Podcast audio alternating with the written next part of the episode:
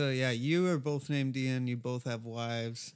Um, I just have a I have a girlfriend. I shouldn't say I just have a girlfriend, but You um, just have a girl. Wow. Hope, well, no. Well, hope, she, I- hope she doesn't listen to this. It, it is interesting. We were talking the other day about like the idea of girlfriend versus partner in the nomenclature, and and part of it was like I was wondering, is the idea of calling it a partner is that like a way of putting off making the leap from girlfriend to wife? Is it being like you can just be partners? Oh, I see.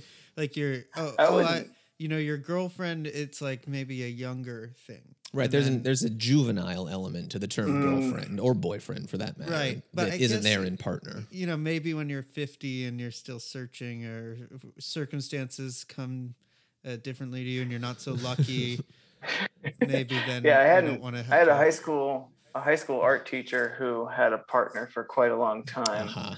but they but they ended up they were married, but they were still partners, and that was the first time I heard of that term ever before. Um, and I was confused, and now 20 years later or so, 15 years later, it's just so much more of a common uh, common way of putting Common things that I guess. Uh, Yeah, Yeah, common nomenclature. Partner, uh, also, I guess it was a big thing with like gay, ma- uh, rather than gay marriage, it was like part partnerships or whatever. Just say you're married, you know. Who, who cares if it's yeah. legal? Anyway, yeah. um, I don't. I have no idea what Bob Dylan thought about gay marriage during the period. I've heard there's some there's some there's some suppressed recordings from his sermons during this exact period we're about to talk about, where he oh, had really? some He things to say about. Did he? Because he he maybe felt bad about that. Because I know that in like Yeah. the last ten years, there was that like a one off on a compilation of songs for gay marriage. Um, and Mm-hmm. Oh, right. like Yeah, a- yeah, yeah. And and he did a, a, a version of um, "She's Funny That Way." Or, or rather, he's funny that way. I don't know what the original was, but anyway, he's singing it to a man from a man. So it's That's beautiful. he's funny that way. It's, it's very cute and touching. Yeah, I was uh, in preparation for this for this podcast. I was looking up finding out ways how to watch the Trouble No More uh, live concert documentary. Did you did you end up And I- finding that? I, I meant to respond and I found it. completely failed to to do it. I found it. It's on Amazon Prime, and it's the most brimstone of his brimstone uh, Christian Hell stuff. yeah. I And don't he know seems what like- I'm going to talk about. If I, I haven't even seen this, so We don't have to talk about that because I honestly I watched it the other night and I was like, this is not exactly what I hoped it would be. no. no, even like even like I'm thinking about like their disc before the disc we're about to talk about with like Groom still waiting in the at the altar with Santana, by the way, Oh, on right. guitar, Yes, sir. and that stuff is just so fiery that the stuff I watched in the documentary I was like, I kind of get why this isn't a widespread release. We, we should uh, introduce you uh, r- really Sure. briefly. And the show. Well, yeah, this is the show's Jokerman This is podcast. Joe, in case you were confused, this is not Reply All. It's not the Joe Rogan show. This is uh this is Jokerman podcast. not ivermectin podcast. yeah, it's, it's not uh, Pod Save America. In case you, were, that's another podcast, right? That's a Yeah. podcast. Um, Yeah. But well, yeah, we actually we're are pod. We are Pod Saving America through the Lord and Jesus Christ. well said. with with our friend uh, and the friend of the show, Ian O'Neil of the great band Deer Tick, and of uh, also being a painter uh, more recently. Thank you. And also, uh, Yeah. just being a good, uh, good old boy. Overall good guy. Overall, good guy. Yeah, I'm I'm such a fan of the podcast. We our band just started going back on tour, and I, as I posted previously, I've been really digging into like the extremely long episodes. Yes. as much as possible. I'm I, I'm so sorry. no, they're all fantastic. Like me and my buddy um, Andre Ethier, who's a great musician and painter too. He like maybe six months ago, he was like, "We're talking about you guys," and he was like, "Man, they've kind of been like my favorite thing during like the worst part of the Canadian lockdown." Hell yeah. Uh, like, That deep, dark Canadian lockdown.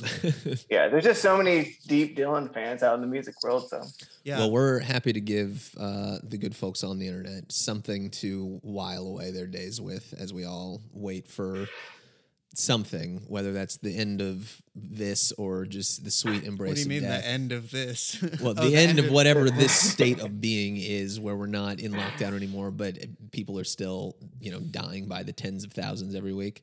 And people mm-hmm. always die every week. Yeah. That is true. And you know what they say, death is not the end. So, you know. It's true. and yeah. Anyways, yeah, I'm I'm very glad we were able to, to finally get you on. And I feel like we've been trying to arrange this for the last like six months. You were originally going to come on for I think like the supper club episode that we were going to do mm-hmm. back in like April, and then our schedules end were just weird. that? Yeah, we did, but it, we ended up just doing it on did, yeah. Patreon. Wow, I don't even remember us doing that. We should do did supper, that. Supper Club Revisited. So okay, maybe. supper club revisited. That's fantastic. Jeez, we're just gonna do all of them. We're gonna just Yeah, we're just gonna read. We're gonna again. go. We're just start the podcast over. I'm again. game for that. I'm ha- like I'm kind of I'm digging the revisited stuff. Like the revisit- revisited shot of love was like a really wonderful. That was a good one. I felt like that was uh, a lot of fun. Uh, In, in a sense, this is a revisited kind of. Yeah, we're uh, Yeah. well. I think we're we're uh, kind of trying to peg this to uh, springtime in New York, which is still fresh in fresh in everyone's minds, and I'm sure we'll get to talk a little bit about that. I'm sure you've listened to uh, all of it, Ian. Um, Yep. But uh, a live document from uh, from this era, from the early part of that era, at least, live '81. It's really the different era that we should. It's this is our first time discussing anything from Trouble No More. Right. Yes. And what we're Really? what we're talking about today is um, the just like in uh, that other bootleg uh, release, uh, the, another self portrait has the full Isle of Wight show uh, tacked on to the end Mm-hmm. for the uh, like special premium edition. Uh, Trouble No More features a an entire set. Uh, from London, 1981, and that's what we're talking about tonight. Earl's Court. Earl's, Earl's Court. Court. Exactly. Night two of five. Apparently, Bob had a five night stand in London, and He, it, he makes it clear at the end of the yeah, show. Yeah, exactly. Well, gotta get out of here now. I gotta get some sleep. I hope uh, play something that you came to hear.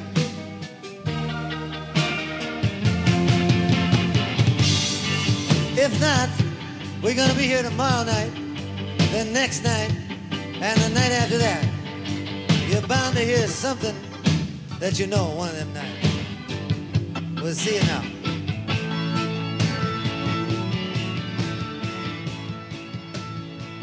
If you didn't hear what you uh, you wanted something to hear uh, tonight, then we'll be here tonight and the day after and the one more after. I'm doing the impression now. Uh, the first Yeah. time. The impression is cool. The impression works probably best for this particular era, I'm in not, my I'm not opinion. even really doing it. That was half-hearted. Are you going to be self conscious about doing the impression now? Uh, no, no, because the, the only be. person who said they didn't like it was like uh, I The don't one know, uh, guy. there was just one guy who said he didn't like it. Yeah. and then and then everybody on the uh, who defends us and loves us. There's like those twelve people. They sprung to my aid. There's just as many of us who don't have Twitter and, and stuff who uh, well are listening and want to be defending you against your There own you go. The, the So silent majority. hang in there. Yes, exactly. Yeah.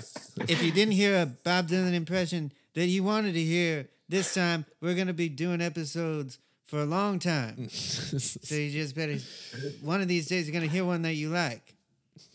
We'll get to it, but the band introductions during In the Garden. Are, Maybe the best part of this entire set, else. to be is honest. pretty funny, I, yeah. I love that, and I love the fact that it's got its own special track listing. Also, it's not Yeah. like the end of one track or the beginning of it. It's just its own. Like if if you want to just queue up that bit of the set, you can just dial in that track on the set. It's what I did while I was cooking dinner tonight for my kids. I was just like, I just gotta listen to this comedy set real Yeah, quick. exactly. oh, he's so good. Do we want to give some yeah. context to this show? Uh, do we have any Sure, info you about guys. Yeah, I mean, well, it, it, like like I was saying a moment ago, this is uh, this is uh, you know uh, a, a live document, really kind of like the live document from the springtime in New York era, besides Real Live, which we we relit- relitigated with uh, Steven on our uh, you know big long. Uh, but we big barely talked about it. We talked about it for a little while, um, but we've obviously done a whole series of episodes on Real Live, anyways. Uh, this is the other like tour that he was doing at this time, eighty one. Uh, when Shot of Love was in the process of coming out, I, I don't know if Shot of Love had actually come out by this time, but obviously he's playing Shot of Love material on this tour, and um, it's uh, he's kind of edging out of the Christian material back into the secular stuff, but there is still some Christian stuff. He's sort of in an in between stage, uh, just like Shot of Love is kind of an in between record. Which is part of why why it's such a great moment to uh, to catalog to um to record because the uh, fervor is still there, like the energy of the performances Exactly. are there, but it's got this uh, more sense of playfulness. I would say it's a little less like um, didactic in his approach. Yeah, I think there's actually like a double a double shot of energy in this one. yeah, there you go, pun. Uh, that's the fervor is still there for the Christian material. Obviously, that's still you know very hot, heavy fire. Uh, but there's also this newfound uh, energy. I think playing the old material because he he had Oh, not played this at all for the last two years live when he was only touring only Christian material. So he's sort of at the same time rediscovering all of the old classics that the audience loves. He obviously feels very comfortable playing them. He's got this just absolutely hot shit fire band behind him. The wh- best yeah, band. which we'll get into. Um, and uh, you know, it's just a fantastic kind of um, uh, fantastic uh, mix of circumstances. I think for the Christian material Yeah. and the non-Christian material both. Yeah, if you don't It's- like this stuff or you think you don't like this stuff, this might just change your mind. This period, Absolutely. rather. I mean, Well, it it applies like his extreme devotional intensity to like his apps, his greatest hits from like his folkiest days through most of the '60s Yep. stuff, and like and even into like you know Shot of Love stuff like Lenny Bruce and stuff, where it's really fun to hear that play with a with, uh, what's his face, um, Jim the, Keltner? drummer Keltner, Kellner, who like who I think is the absolute all star of this entire. yes, MVP, no doubt about it. Yeah. the the way to describe Keltner's playing in this is like uh, it goes so much harder than it needs to. It's like so cra- Totally. It's like uh, he just takes it to a, another place. Yeah. it really is true. I think what they say about like a band is only as good as its drummer, um, or that's maybe a little reductive. No, that's a, ba- true. a band I would say that's can- true. Can get like really crazy if their drummer is, goes there. I mean, only Keltner's matched Bob in his like ability to lead a song, Mhm. one of Bob's songs. You know what I mean? Like Keltner's like he's it's and I've heard that Bob likes to have drummers that like just play and don't make parts and stuff like that and just kind of just follow the song. Right. And it seems like Keltner like took that to the like most extreme interpretation possible. Um, and even since, like Keltner's played with a bunch of people that like his drumming style. I know he's a legend, but his drumming style is wacky as hell. Yeah, it kind of reminds It's me so of, fun. It, it, of sort of like um, I don't know. You'll listen to stuff by like the Allman Brothers or, or like ch- really intense chugly music where it's like it gets psychedelic almost in how like ferociously chugly it can be. You don't know what's happening sometimes. I- yeah, it's like it's it's like so uh, out of left field aggressive that you're just like forgetting that it's supposed to, like it should just be a shuffle maybe, but it's like Yeah, he's doing all absolutely. these like like It seems like he's just like if Bob's gonna just gonna figure out what he's doing with the vocal melody as we go along throughout this whole tour. Then I'm just also gonna figure out what I'm gonna do with like when I'm gonna land on the one, or if, if I'm gonna land on the Right. one. I'm just gonna play through everything. I've been listening And- as we've been talking to the the first track here. Got to serve somebody. Um, Fun one. I suppose we should uh, honk. On, Yeah, let's on- just uh, let's get into it.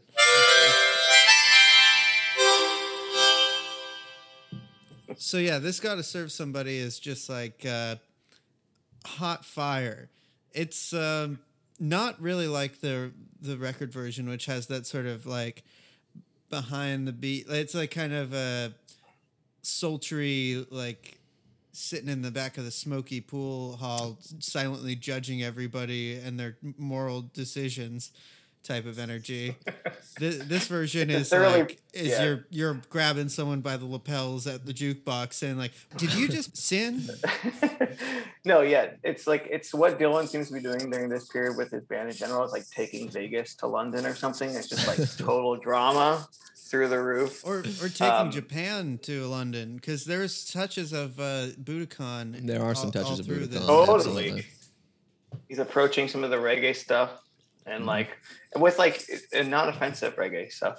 yeah, no, totally like fun. Yeah. Like you know, I think I, this was right at that moment in time when he was doing his sailing down in the Caribbean. So it, it has like made its Right. way sort of naturally into his um his Yeah. influences. But yeah, I mean, this version of "Got to Serve Somebody," and, and, and I think this goes for pretty much all the Christian stuff in this set. Is just like super, just like kind of intense, and like like I feel myself just getting kind of like amped up listening to it. It it's completely like. um uh, he's traded in that super smooth anodyne Knopfler kind of like too cool for school feeling for this like you know really raging fire kind of um, yeah it. fire and brimstone feel to it and um, yeah the band is just like absolutely tearing it up behind him he's got Clyde King and Carolyn Dennis and a couple other folks on the background vocals um, Two of his yep girlfriends. Yeah, exactly One who Or had become part- his partners partners Partners, Um, partners, excuse me. um, uh, Fred Tackett on the guitar, uh, and then like we were talking about, um, uh, Keltner on the drums. It's just it's and, it's and really Leon like a- Russell. uh, yeah, He- he that, says- that part's a that that, part's part's so a joke, weird, correct? yeah. I believe it's is a joke. Yes, I don't know what the joke is. Maybe the guy who actually played the keyboards looked a little like him, or maybe it was just some. I have no idea what the joke is. There. that's Willie Willie Smith on the keyboards, according that- to uh, this this website. He says it's Leon What's- Russell, and then he's like, "Nah, it's not Leon Russell." Yeah, Yeah. What's really funny about this period too to me is like they're playing with the intensity and the fire of like Rolling Thunder, if not more at times, especially with Keltner. And I reading that that you know as they as he said the the Dark Prince's book, Clinton Heylin's book, behind the shades. Um, what's his face? Keltner was saying how like everybody kind of just bought into the Christian stuff who were in the band and like were so inspired by Bob's. I like, love that. Keltner apparently It's cool still as hell. is. Uh, he he never got. They all off belong the, to the same church. He, he There never you got go. off the slow train.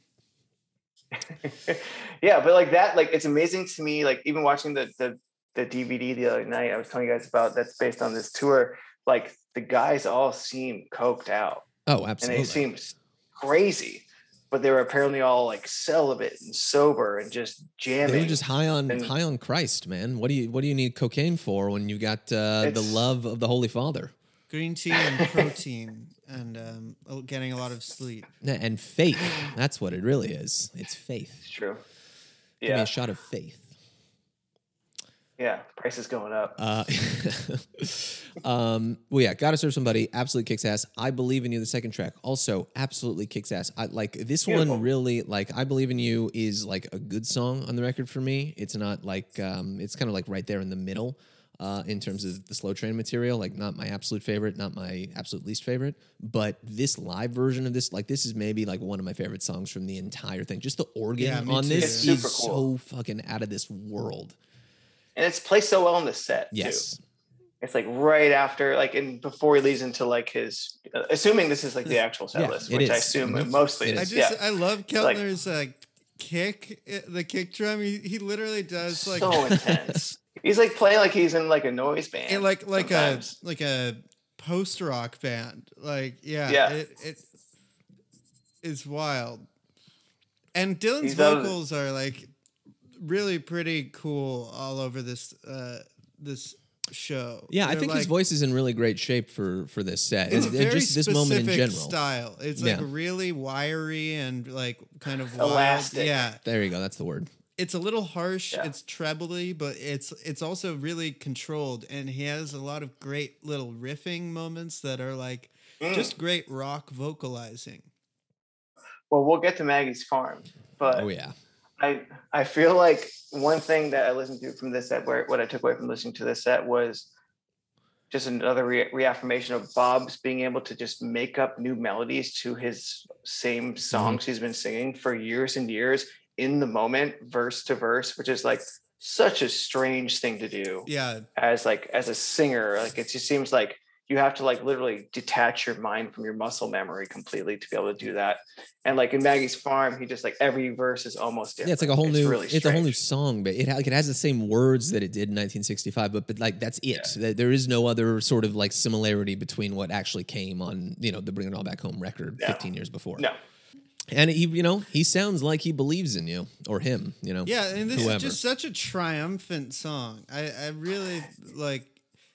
I can't overstate how uh you you believe in it. You know when you hear this, Absolutely. like- oh yeah, no, like he's talking about God, but like you, like I, I'm along for the ride as a as a reformed atheist. Well, yeah, I mean, whether or not you actually believe or anyone believes, just like Bob's investment in it, I think, like for me, is what is what brings it along and you know, kind of act, Absolutely. activates it and make it makes it real. Like you know, the, he it, it's clear that he believes, uh, and like that's And those- that's fucking all I need. Those huge like pauses and pushes. Yes, yeah. The bam, bam, Oh that stuff is the band is insane. Yeah, uh, yeah. I mean, it's uh, oh, oh, absolutely wild uh, kind of interpretation. Um, I think, and and br- really like makes the like this is what this song was always supposed to sound like, as far as I'm concerned. Like I I love love love the way that the whole Slow Train record sounds, and it's like really the only one in the entire catalog that has that feeling and that sense. Um, but um, I don't know. This the, the, the these songs are so much more kind of like like uh, immediate and kind of connective for me, interpreted like this than they are on that record, which is great. But feels like you're almost like observing it like through like um, through a window or something, or like be- like it's behind glass or something, and you're just kind of at a remove, like, deliberately so. Sounds like bands now. Yeah, exactly. It does exactly. Like What technically, the kind record of per- sounds like like the band's playing now. yeah, mean? I mean, Yeah. it, it's uh, we talked about this a little bit. I think when we did the episode initially, it sounds it's like the first record in Bob's catalog, and, and maybe one of the only ones, in fact, uh, that sounds like technically perfect. Like like there's like Oh, I'm sorry. I meant the live version. oh okay. Yeah. well, it also that also sounds like bands now, but just different bands now. yeah. Uh, but yeah, I mean, there's almost there's this almost like digital kind of quality to um, the slow train material on record that isn't there on this live set, and that's what makes it so so exciting. Yeah, this live set's Yeah. just so much more interesting uh, in some ways than than the slow train production would allow because like I don't know, I can only imagine us being at this show and like all the excitement that goes into going to see uh Dylan playing live and then I don't know, just like I feel like I love when music, uh, live music, is communicative. Like has has some actual effort put forth by the the vocalist, especially to make the words clear and to to say something. I feel like those are always the most engaging shows I've ever been to. Like Right. seeing Jonathan Richman, where it's like so intimate and like you, you are meant to hear every single thing he's saying. There's no there's no reverb like obscuring his voice. Like how many I shows have we been to where you really just like if you're being honest with yourself by the end of the thing you did not understand a single solitary word that the singer said up there and like everyone just acts like it was a great show mm-hmm. not only can you hear what's happening here, but it's demanding that you re- think about your life and like the most religious, uh, the most like cosmic terms. I think as far as engaging music, like uh, if you're open minded to seeing this, I think that it must have been a really uh, engaging show, like Of a really course. thrilling That's show. that's the cool thing about one thing about Bob that's different than other singers now, at least, at least like a lot of singers that we could criticize, but we won't name publicly, um, is that he like he really, no matter what he was saying, even if it was about like his cab ride with Lenny Bruce, it was quite loud and quite direct, and it was the most on top thing happening in the mix. yeah. and he meant it with so much conviction and so much i don't know how to put it but he that's something i think that is a little bit lacking with a lot of like what you would consider like the heartland rock uh revival Right. Yeah. there's no uh, no obscuring bob's stuff from this time at least No, Yeah. because he still comes from, as we've said many, many times, the tradition of the of singers who like would never bury themselves in the mix. I mean, even the records that he's disavowed to some degree in his own catalog tend to be ones where that's the case, where it's like there's a little bit heavy of production. I'm not going to name it. you know, Lanois. we can talk about that amount of mine yeah, you know, where where That'll like that'll be that- the bonus episode. Is just uh, all the shit talking that we're not doing right now. that's a very influential Yeah. record um, on music in ways that probably Dylan doesn't even like, but also influential in ways that he, you know, it because of how great the Dylan's well that's a good point though because it might there might be something to that where like what Dylan likes in Time Out of Mind or what Dylan does not like in Time Out of Mind might be what a lot of people likes. do like. yeah, it's like Time Out of war on drugs. You know, they are big Dylan heads. It's That's who we're talking about, aren't we? I mean, to some degree, yeah. Like I like their new tunes a I lot. like I mean- War on Drugs quite a bit, but like they are influenced by. um I think they're they're probably uh, influenced a bit by that Lanois Bob sound. Well, and I Um, mean the yeah. the major difference with War on Drugs and anything that Bob has done, or even Time Out of Mind, is just like Adam from the War on Drugs. He, he- like he's a studio guy himself. Like he's writing the Right. songs, but he's also the guy like behind the deck Right. in the It's- studio and doing. Such a different writer. yeah, it's like that's all. That's all him and like the studio part and the actual playing and writing of the music. That's all. Yeah. th- he's equally interested in both elements of that. And Bob, obviously, as we are well aware It's the by now, opposite, he's yeah. ju- he's just on the the one side of the glass. He's not behind the mixing board and fucking with shit and getting take after take after take. He just wants to get in there and cut it and Yeah. get whatever comes out. Yeah. There. Um, And I love that that new War on Drugs tune with very dry vocals. I was like, cool. Yeah, that one Yeah. sounds what a great. wonderful thing. Living proof that was I awesome. think maybe music Um, is catching up a little bit to that. I feel like it seems more and more like people are getting acclaim for having that bravery, uh, that straightforward approach of being like, I'm gonna just put my words out there. Like I'm thinking of like Mitski and like Father John He's great, Misty and like people who they don't trade on obscuring what they are doing. You know, they uh, they're very No. front and center with their personality and their music and Yeah. and and the vocals are you know uh, and the lyrics are a big part of it. yeah, that stuff that stuff makes it makes a change in popular music, at least in the pop music that we run in the circles of. And Yeah, of course, our- it's yeah, also our the, the those are the artists that people get the most mad about or, or like most obsessed with. oh yeah, and the blogs are are in fevers about those kind of musicians. it's because when you use your voice to like actually say something and you aren't just making pretty sounding vowels in your music, not that there's anything wrong with that, but you are going it is it does take a certain level of bravery because you are putting out there uh, you're acknowledging that what you're doing is a communicative act. Yeah, there's a, there's a hangover from indie rock, from the indie rock era of like the early aughts and the late '90s, of like where you could obscure, even Oh, from yeah. shoegaze, where you could obscure your your vocals and like they would still be a, you know, you'd still get a lot of credit for it, but like I don't think that's yeah, I think that because you could read the lyrics. that Yeah. age is kind of going away a bit. Yeah, And- if, you, if you ever look at the uh, like the lyric uh, pages for Loveless on Genius or something, like it's not it's not the most impressive stuff you've ever seen. It sounds a lot better in your ears than it looks on a page. I mean, that's a whole other art form, though, in a way. Totally. Yeah, of course. But but talking about Bob, you know, um, love and theft on. That's kind of what he chose. to Yeah, You know, exactly. Not not to go on a, too much of a tangent down this rabbit hole, but I will say that more and more lately, I'm I'm feeling like uh, Talking Heads is less and less uh, important to me as a band for this reason. You know, honestly, I have I've also started I've to kind kind of of, kind of feel the same. Like, especially once David Byrne started doing that like Broadway play kind of Well, thing. It's I just saw like it, and Yeah. you know, it's just seems like corny. I don't know. I think I think a lot of it is like um, it's it's introductory music. Like it, it's music that gets people interested in a lot of other music, but um, lyrically, it's not all. It's it seems pretty uninterested most of the time in being like just earnest in a way that actually Song based. yeah, yeah. It's like a lot of famously the David Byrne method, you know, is to do uh, a mumble track as as it's called, uh, and There's that, a lot of people and like that, yeah, that. do the, you do the mumble track, then you kind of transpose that into words.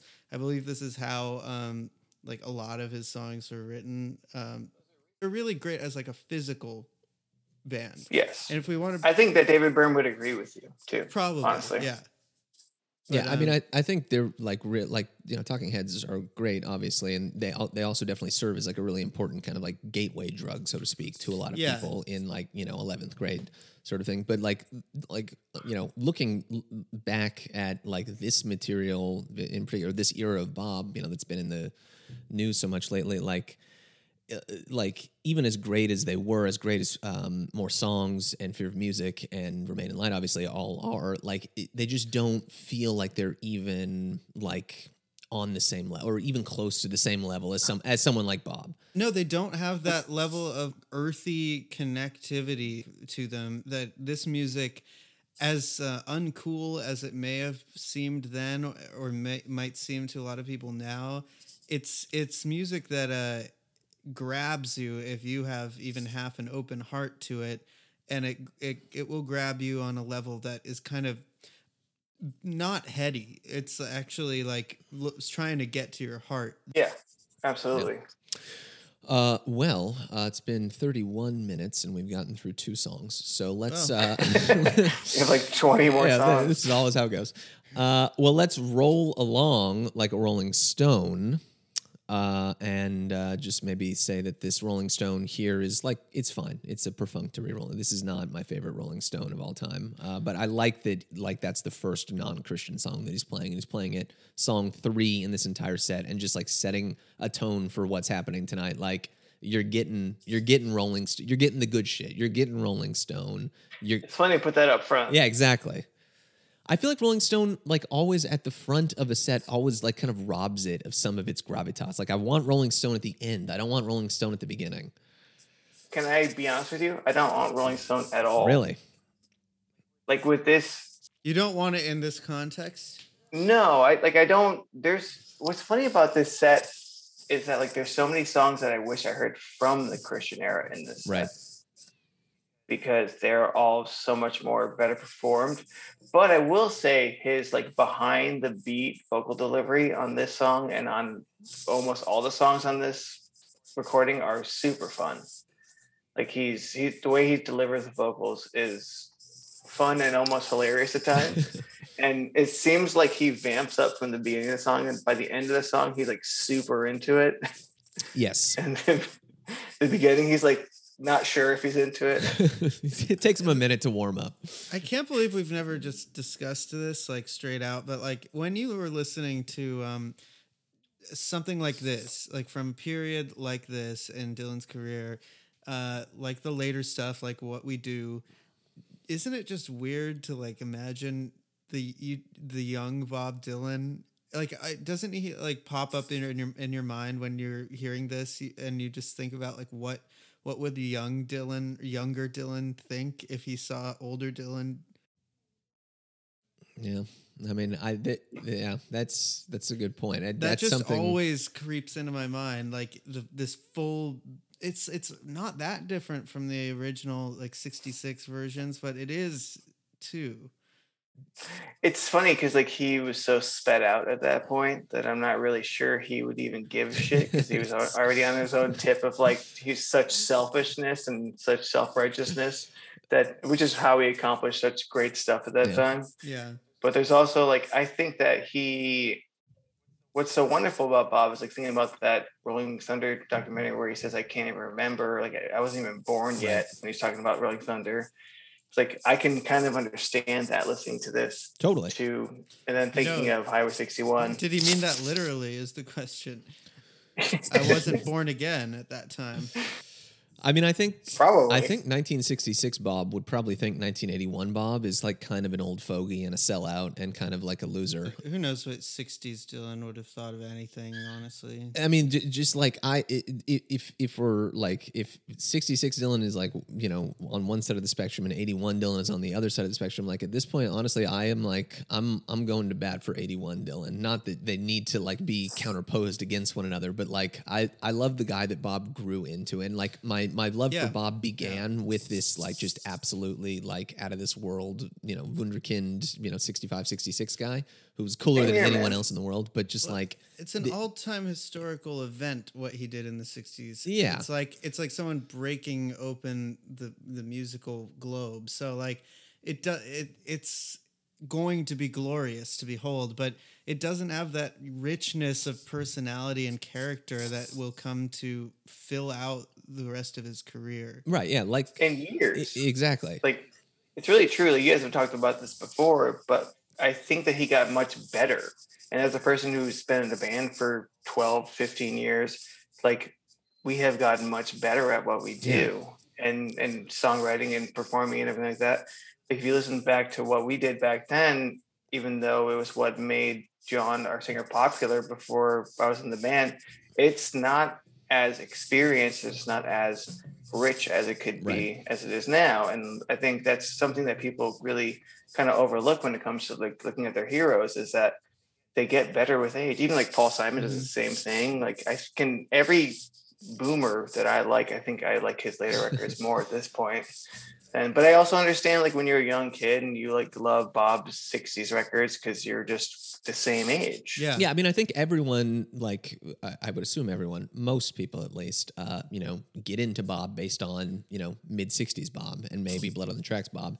And, but like, I think what separates the, you know, the people who just like, like the classics and then like freaks like us is like, you know, you kind of, you, you grow with Bob throughout your own life and kind of like um, come to appreciate and understand where he was at in 1978 and 1986 and 1994 and uh, right up until 2021 you know? And it's it's like um and, and there are so few artists i think that like have that there really aren't any artists basically that have such depth and um you know kind of um just twisted and tortured and all over the place kind of development over such a long Well, period of the- time it's just so those are the artists that uh, we would uh, hope to continue to discuss on this program That's in the true, future. yeah. Like Lou Reed. Like you guys Reed. can do Well, that. yeah. be the uh, next Because one. that would be right up my my lane, That's, man. I, honestly, I feel like we should have started it already, but like we we will do it when we can. We're gonna But, take a um, one one. at We got to put all of our wood behind this arrow with Bob, and then we're gonna get it. We're gonna close the book, and then we're gonna we're gonna move on to. uh Lou's a good one Yeah, I though. Lou's a good one for this kind of this exact model. Exactly. good for Lou. And Lou, uh, you know, some people out there, uh, they don't understand. we can talk about that right now if you want to,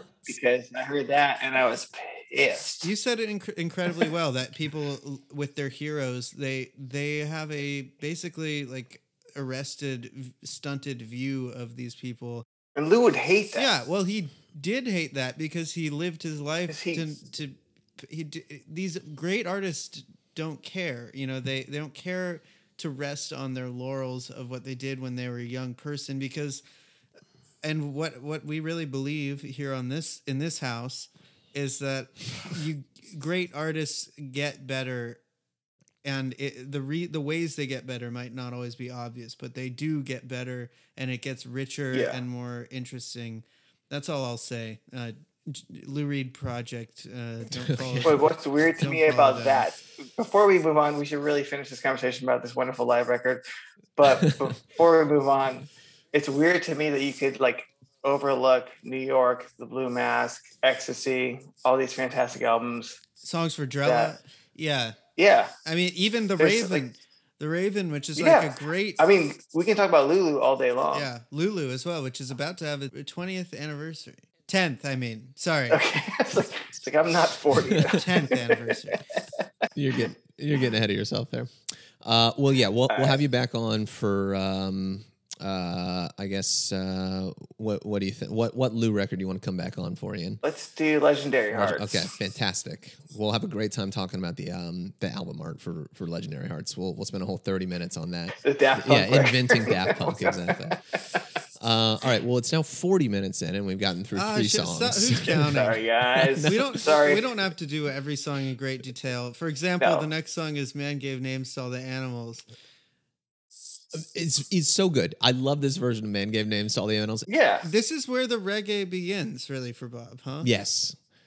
Uh, and the um the the backing singers doing the E I E I O thing at the end is such an inspired like absolute beautiful touch and speaks to Bob's like just ability and interest in just acting as the entertainer basically. and leaving it up to them to like do like a bunch of. It So seems like there's such a great sh- like sharing of work together too. E I E I E O is just such a perfect fucking touch at the end of this That's song. what I thought it was. I was listening to it in my car today. I was like, "That's what they're saying. That's saying." what they're saying. Yeah, I I think they only say E I E Oh, like old McDonald. Yes, like old McDonald. Yes. Exactly. I know him.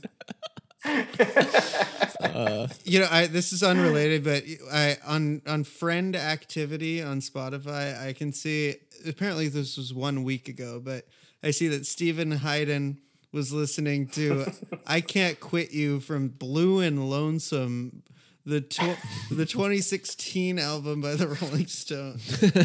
That's- Isn't he like he's a he's a music writer? He's got to do his homework, I know. man. That's yeah, just- that, that's a very love s- that. That Stephen was, he was a great uh, he was a great song guest in choice. your guys'. Yeah, he's yeah, probably he chilling in the guest. backyard. Uh, yeah, just listening to a 2016 Rolling Stone blues covers record. yeah, It's crazy. awesome. Anyway, uh, man gave names uh, E-I-E-I-O. yeah, and then he's got another song about man animal. That was the best part. is- Man, what is he man fucking animals. talking about with that? That's why like there's no drugs on this tour.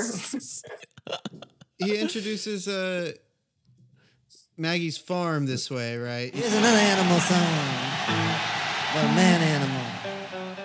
Man, man animal. I think that he's talking about uh, being a, a.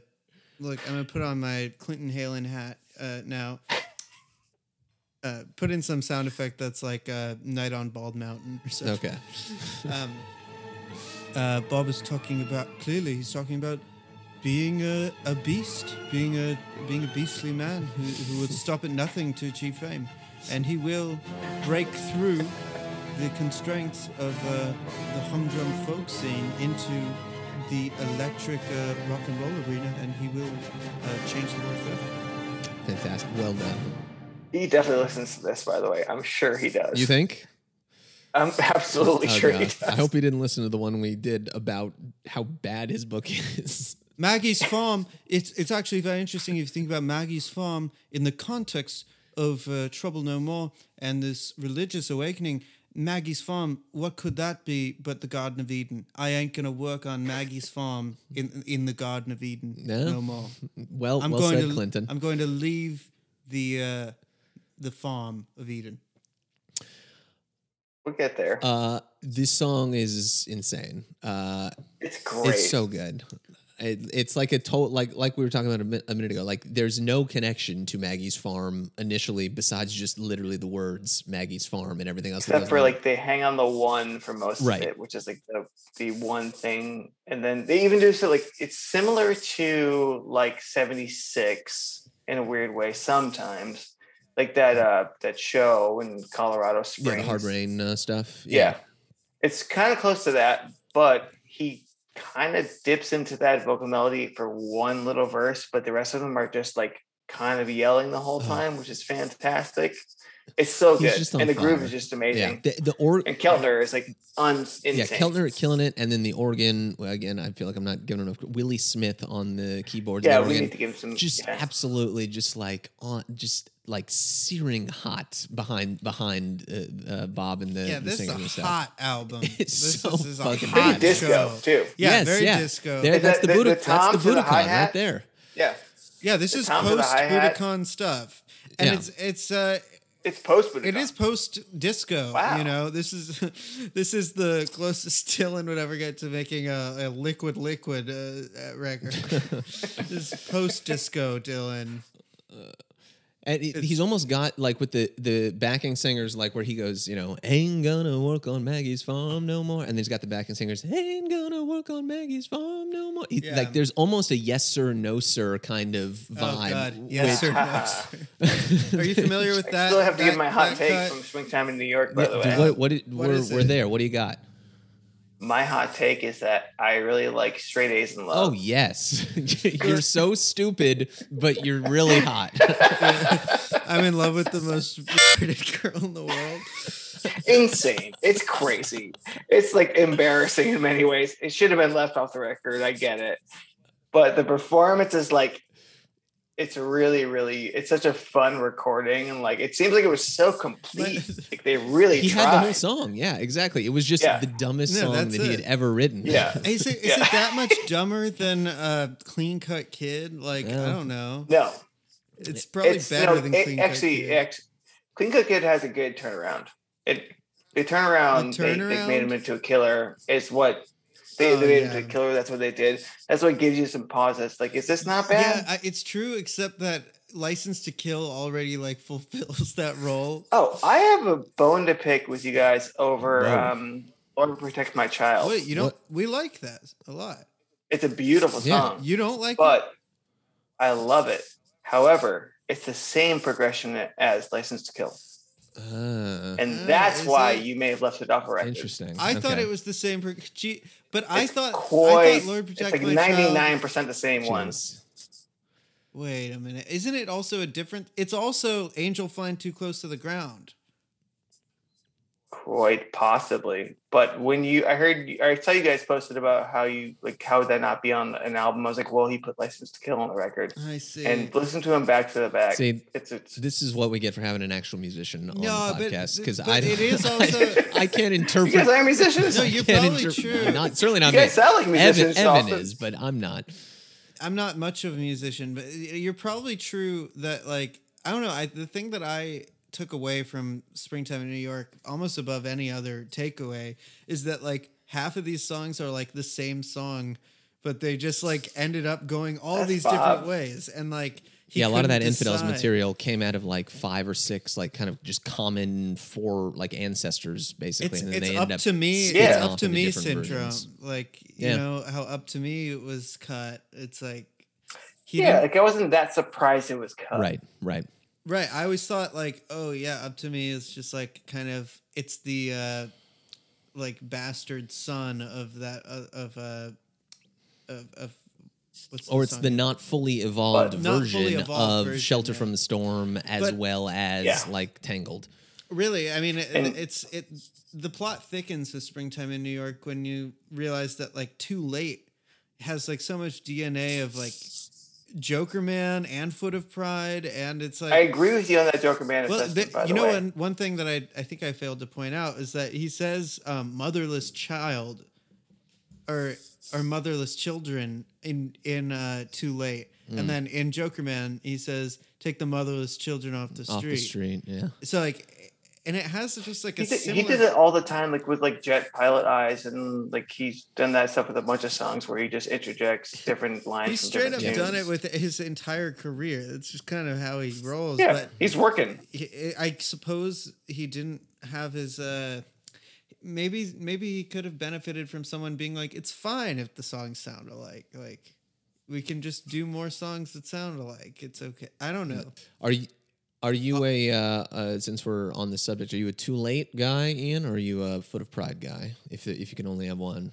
Um, well, I'm a Lou Reed Foot of Pride guy. Okay, okay, all right, absolutely respectable. Duh. That that is a Lou song as far as I'm concerned. It I think it's like the it's it's incredible. we, we had a song. listener or someone on twitter say that like lou's foot of pride is like the hendrix version of watchtower it's like he owned it yeah. he like it became I think kind that's of an his accurate- version like is the version because Lou loved it. I think more than Bob did.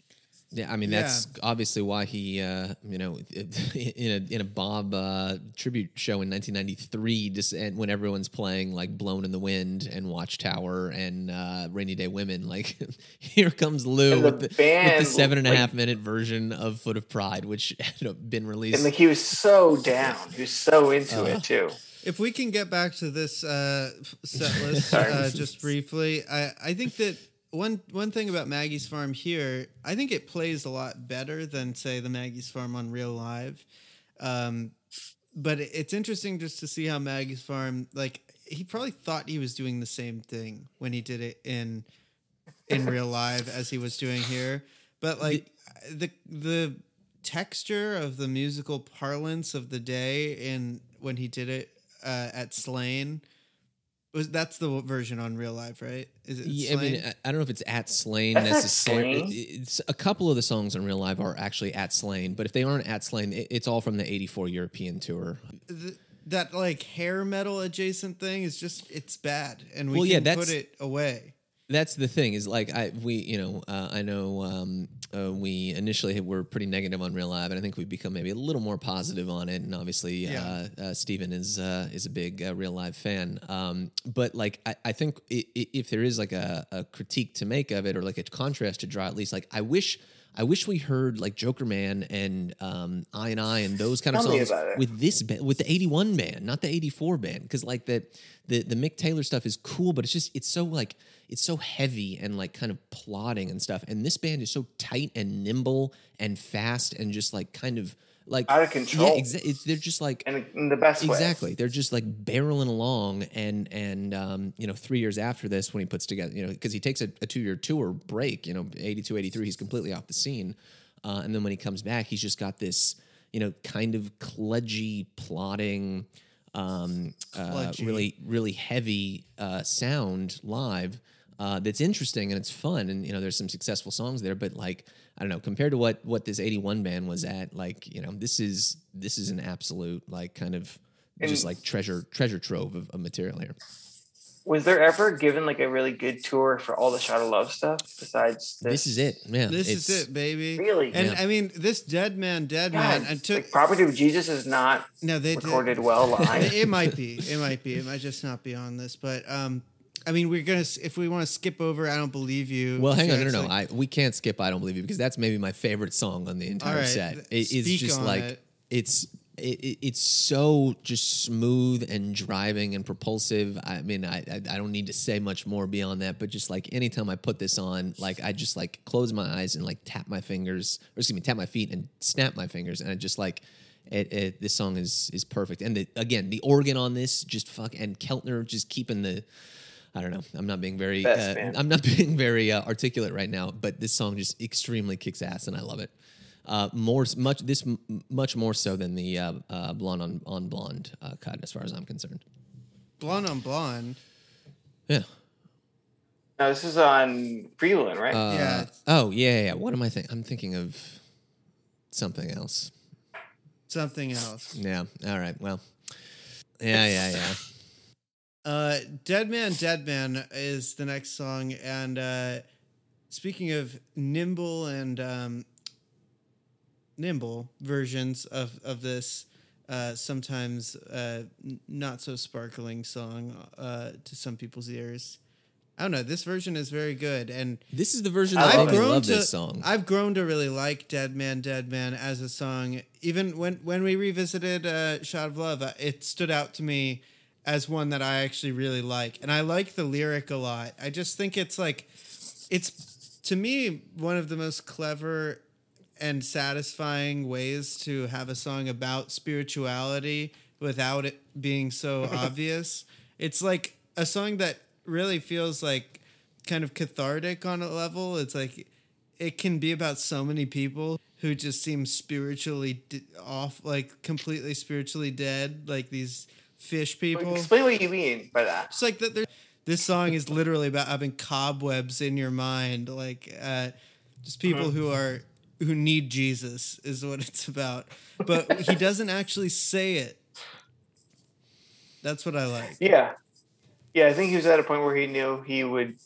He's like, my message will not reach people if I'm going to do it in some kind of non secular way. Yeah, he di- he diagnoses the problem without like explicit. He says, "When will you arise?" Arrive, yeah. Arrive. Dead man. Yeah. no, Is it arise, arrive or- arise, It's arise. Arise. So What's yeah, arise? so there it is. That's the Jesus nod, but he doesn't like go full tilt. I just really like that about it. It reminds me of a fall song um, called "Idiot Joy Showland," which is like about shitty bands. this song is kind of like that. It's like he saw some terrible band, and then, uh, ooh, I can't stand it. I can't stand it. Pretending they're just so smart. Yeah, yeah. I, I, I don't know that this is like one of his absolute strongest uh, songs, like in terms of the lyric, um, uh, or like the the um, the the in in the insight or like you know um, originality or whatever. Like you know, some of the Shot of Love material, he wasn't firing on all cylinders on that regard, as we've uh, Uh, talked but about come on, that's what. I'm saying, Ian. I'm saying that actually you're wrong. It's a good lyric. I mean, it's a good. I, I think it's a good lyric. It's a nice chorus, uh, at least. I, the politics of sin. I don't really know what that means. Um, but I just the, again. Does this the- say, the- stadiums of the damned? Is that where this this comes from? Uh, is Stadiums of the Dam in this one, or is that in another one? One, it, it's in either this one or Or I guess Trouble. Or yeah, yeah. well, that's what I'm saying. It's like tr- I like trouble, Oh, by the way. Just saying. trouble, trouble, Trouble, trouble. trouble. Nothing, Nothing but, but trouble. trouble. Uh, it's uh, just the the here again. I think this band, this this time moment in time, like it, it, it sounds like a song that is more important than it really might be, or is more significant than it really might be, because there's just so much investment and fury between Bob's vocal take, the backing vocals, this insane guitar solo that you're getting towards the end of the song. Keltner again killing it on the drums. It's just like, man, I think it goes back to selling the song Okay, too. Like it's a, he's a performer in in a bigger way than he can be a songwriter Exactly. during certain Stadiums of, the his- Damned his. Exactly. is from Trouble. oh god. Sorry. You got I confused did, with but, one song. but there you go. That's a pretty same that's a pretty good image for a song like Trouble. And Dead Man, Dead Man. I'm just gonna go to the mat for it tonight and say underrated lyric and and the ooh I can't stand it I can't stand it. it is like That's great. so That's so good. his catchy his catchiness period was hit, hitting like Shot of Love has a ton of catchy stuff on Absolutely. it. Really does. One of his catchiest Like, records, one to thing be I- honest. One thing I wished was on this live set was in the summertime. Oh, yeah. Uh, yeah. It's not on any. It must be. There's a live version. it's on of- no, there is a version on this same box set which is gorgeous. Yes. It's like above and beyond. It's great. It's great. Yeah. In uh, uh, uh, all of the shot of love material, I think is really like you know, as we talked about, fantastic stuff. And um, it's it's a shame that it didn't really get like the due that it deserved at the time, even from Bob himself, because like you know he was done touring at the end of '81, and then he just he went off on his own for two years and didn't do anything. Like it, like these songs could have, I feel like these songs really could have like kind of grown and developed and become more. Um, or less like punchlines basically uh, if he had like had the chance to like work them work them out on the road and take them to people and just like give them to them in a live context instead of everyone just reading rolling stones you know kind of like uh, knee jerk you know shitting on the record review uh, right when it came out. Uh, one one thing I think like that gets kind of lost in like the revisionist history of this dude's records and stuff is that like he and bands do now and bands did then like take certain songs from their catalog that weren't quite popular and work them into their best versions yes live. yes You know? And I think that like there's many songs of like including Lenny Bruce, which he played up until 2019, you know? Like there's plenty of tunes where like he and he said at one point in the gardens, one of the songs he wishes that people recognize as one of his better written songs. Where like there's plenty of times and Bob is being a performer and um it's not just being a songwriter, but being a performer, he has the opportunity and to continuously like update his tunes in a way where that these songs can still be extraordinarily exciting live. And uh, it's a it's it's weird that people still can't uh like i brought my dad and my stepdad to a dylan show during the shadows in the night period and they were yeah. confused as Uh, hell. yeah I, mean, I, I can imagine. Yeah and i was like what do you mean? You don't get what's going on? It's fantastic th- those shows Um, are like it's like uh, that movie uh, Midnight in Paris by Woody Allen, oh boy. Where he goes to um, uh, Paris at midnight, and then it's it's the past. It's see, it's it's actually he goes out, and then it's the past. That's what the, those shows are like, and apparently, uh, your family didn't understand that they were being whisked away to another time. One, yeah, one one member did, one member did not. Uh, uh, but yeah, it's the same thing where it's like, I mean, I understand Bob as a performer where he's like, listen to me, Lenny Bruce is a great song. and he played it for 40 more years Yeah. straight to tell yes you that. and he's totally right about He's- that And he's trying to convince you up to 2019. You know, and it and it has been given a, a second life. Uh, I think uh, not only with Bob um, uh, performing it, you know, on the 2019 tour, and, and maybe if we're lucky on the uh, 2021 tour, but even uh, friend of the pod Tim Heidecker has been covering Lenny, or at least covered Lenny Yeah, Bruce. he, Really? Yeah. he covered it. At, uh, at his at the Largo a couple of weeks ago, and apparently no one knew Lenny Bruce was a, like he, he I- introduced it. He, introduced he, yeah, he introduced mentioned it, as- this is a Bob Dylan song, but just like um, like you know, if, if someone gets up on stage and is like, "I'm going to sing you a Bob Dylan song," and then they sing Lenny Bruce, and you have no idea about Lenny Bruce, like, I, it's- it's- did he sing it in the voice of Bob Dylan as he has done in the I, past? I don't know. He said he played He- it kind maybe of. I he did it a little bit. I think he did a little straighter, which Yeah, you know, he- well, he said- That's awesome. I love Tim's music, by Yeah, the way. he's a great Funeral musician. Shoes is a fantastic song. Yeah. Yes. Yes. Exactly. Warren Zevon? Oh man. Well, yeah. We'll get to we'll get to the Zevon. Uh, I don't know. Anyway, yeah. If we do the Zevon one, it might have to be like a mini series. Uh, I mean, there's a lot of Zevon stuff, but you know, Yeah. what, I, there's so many people who would want to talk about Z. Maybe we'll get some me panels. about We'll it, get yeah. some Lou- panels The Lou thing for is going to last us five years, so it's a, you know it's going to be Uh. an undertaking. I've been listening to the next song the whole time we've been talking here. Fantastic. Well, let's just let's just say, "Girl from North Country," beautiful. Beautiful. This incredible piano that's like hanging out in the background. It's uh-huh. it sounds like a I, I don't even know what it It's sounds corny, like, it doesn't- but it's- it's yeah, but not like too in a corny. cool in a cool way. It's Yeah. It's late seventies, early eighties playing, man. It's like it's session players. It's Yeah, like everybody it. who was playing with them at the time, and they're like just they're kind of just like waiting for Bob to make sure he's going to play the same form twice. And when he did that, they're like, okay, we can enter in on the the minor on the minor six. And when they do that, they're like, okay, now we're all. And what's funny about this stuff is like Bob like is pretty forgiving. He's not trying to outsmart people with like changing up the form too Right. much with these tunes. It seems like he's trying to like let people in his band like kind of walk on in and join. Everyone's in. just vibing Um, like kind of on their own frequency, but it all like they all work together somehow. Yeah, and like I, I think Bob, in other times, where like he would just like put an extra measure in a tune to like screw people over a little bit, or he's done it plenty of times, which is fantastic because he's like that's folk music. That's what you do in folk music. Right. You do like an extra extra measure. Um, but with this tune in particular, I could tell he just like, made sure he let people come in, kind of like in that Jackson Browne type of.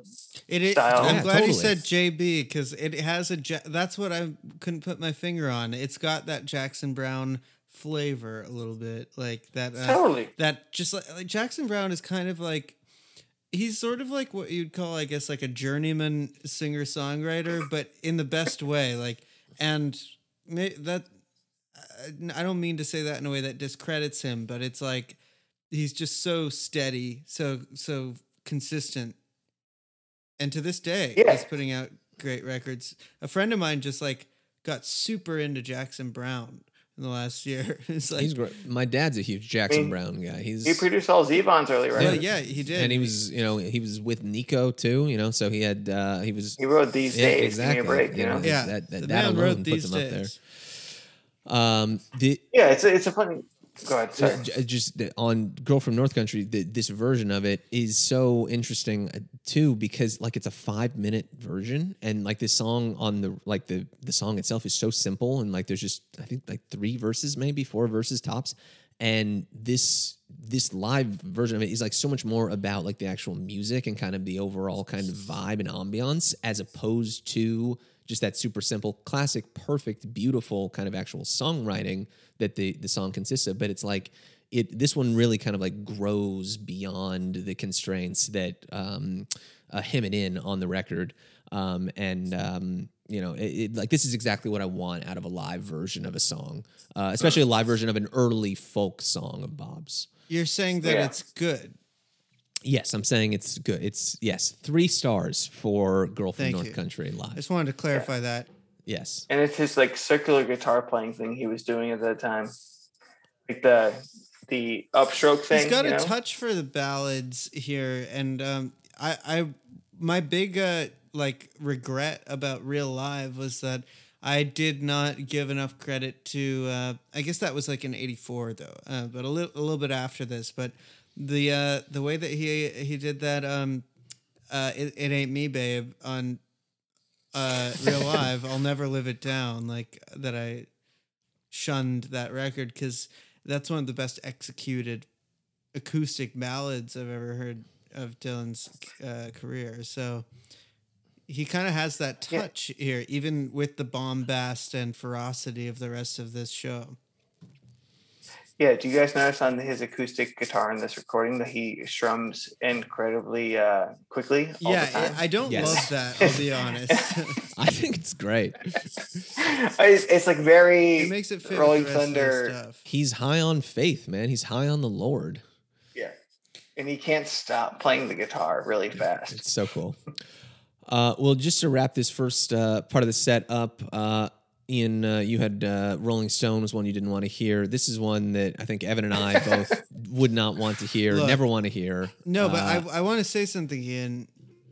The the the version of Ballad of the Thin Man here and It's Mo- the mo- same I'm- as all the other ones. I can speak. I can have an opinion on this as well. I'm gonna say in general, the versions that I've heard around this period are the better. Uh, are they? They work for me. All right, Okay, let me tell you guys one thing I was thinking about telling you guys please. is that I this is kind of my least favorite Bob song from that decade. You know, I I don't I don't I I I'm, I'm not gonna I'm not gonna get in a fight with you on that one. I I- think I'm just if you got, if you got to pick it's- one, I'm just saying it. There's Work, this songs. one works a little better than a lot of the other ones. because his singing. Like yeah, he sings like yeah. a blues singer, which is very. I know you love the blues. And also, And- I do like the angle of thinking of this song suddenly in a religious context where he's like, You don't understand that religious awakening is happening. Like, I like, I do like that. And I think that's like uh, probably why he's singing it again here. I think I think it's one of my favorite versions of the song that I think is kind of an overrated Bob Dylan song. yeah yeah I, it's one that I, I think uh, can always be like excised and replaced with almost any other song from 1965 or 1966, and I would It feels like a song he has to play. Yeah, like it's yeah, it's that, it's Watchtower, it's Rolling Stone, it's Blowin' in the Wind. Like those are the Yeah. one, and you know, uh, you know, uh, we we've spoken at length about our feelings on on most of those. But uh, yeah, you know, then man, it's also funny. This is like a three minute verse. Like he's chopped this song in half, basically. The, that's the that's the best. That's the best part of it. Yeah, time spent on exactly. Uh, all right. Well, let's uh, let's leave it there, and uh, and uh, we can we can pick this up again. Uh, we we can hop on the slow train that's coming down the tracks uh, in just uh, just a minute here, but in a couple days for all of you out there in Jokerman land. Uh, Ian O'Neil, thank you so much for joining us on uh, part one of this 1981 extravaganza on uh, Jokerman podcast.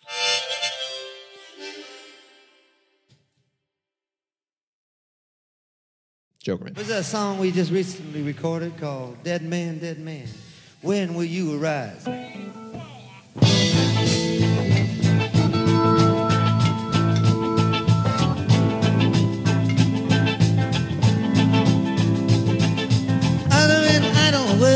From a reprobate mind, clinging to strange promises, dying on the vine.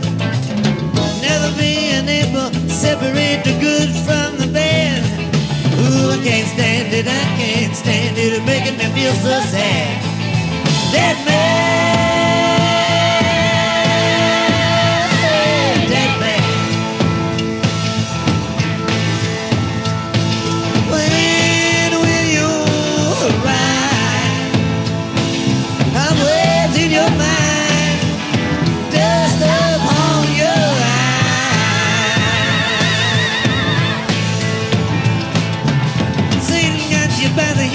There's a bird's nest in your hair. Do you have any faith at all? Do you have any love to share? The way that you hold your head, cursing God with every move. Ooh, I can't stand it, I can't stand it. What are you trying?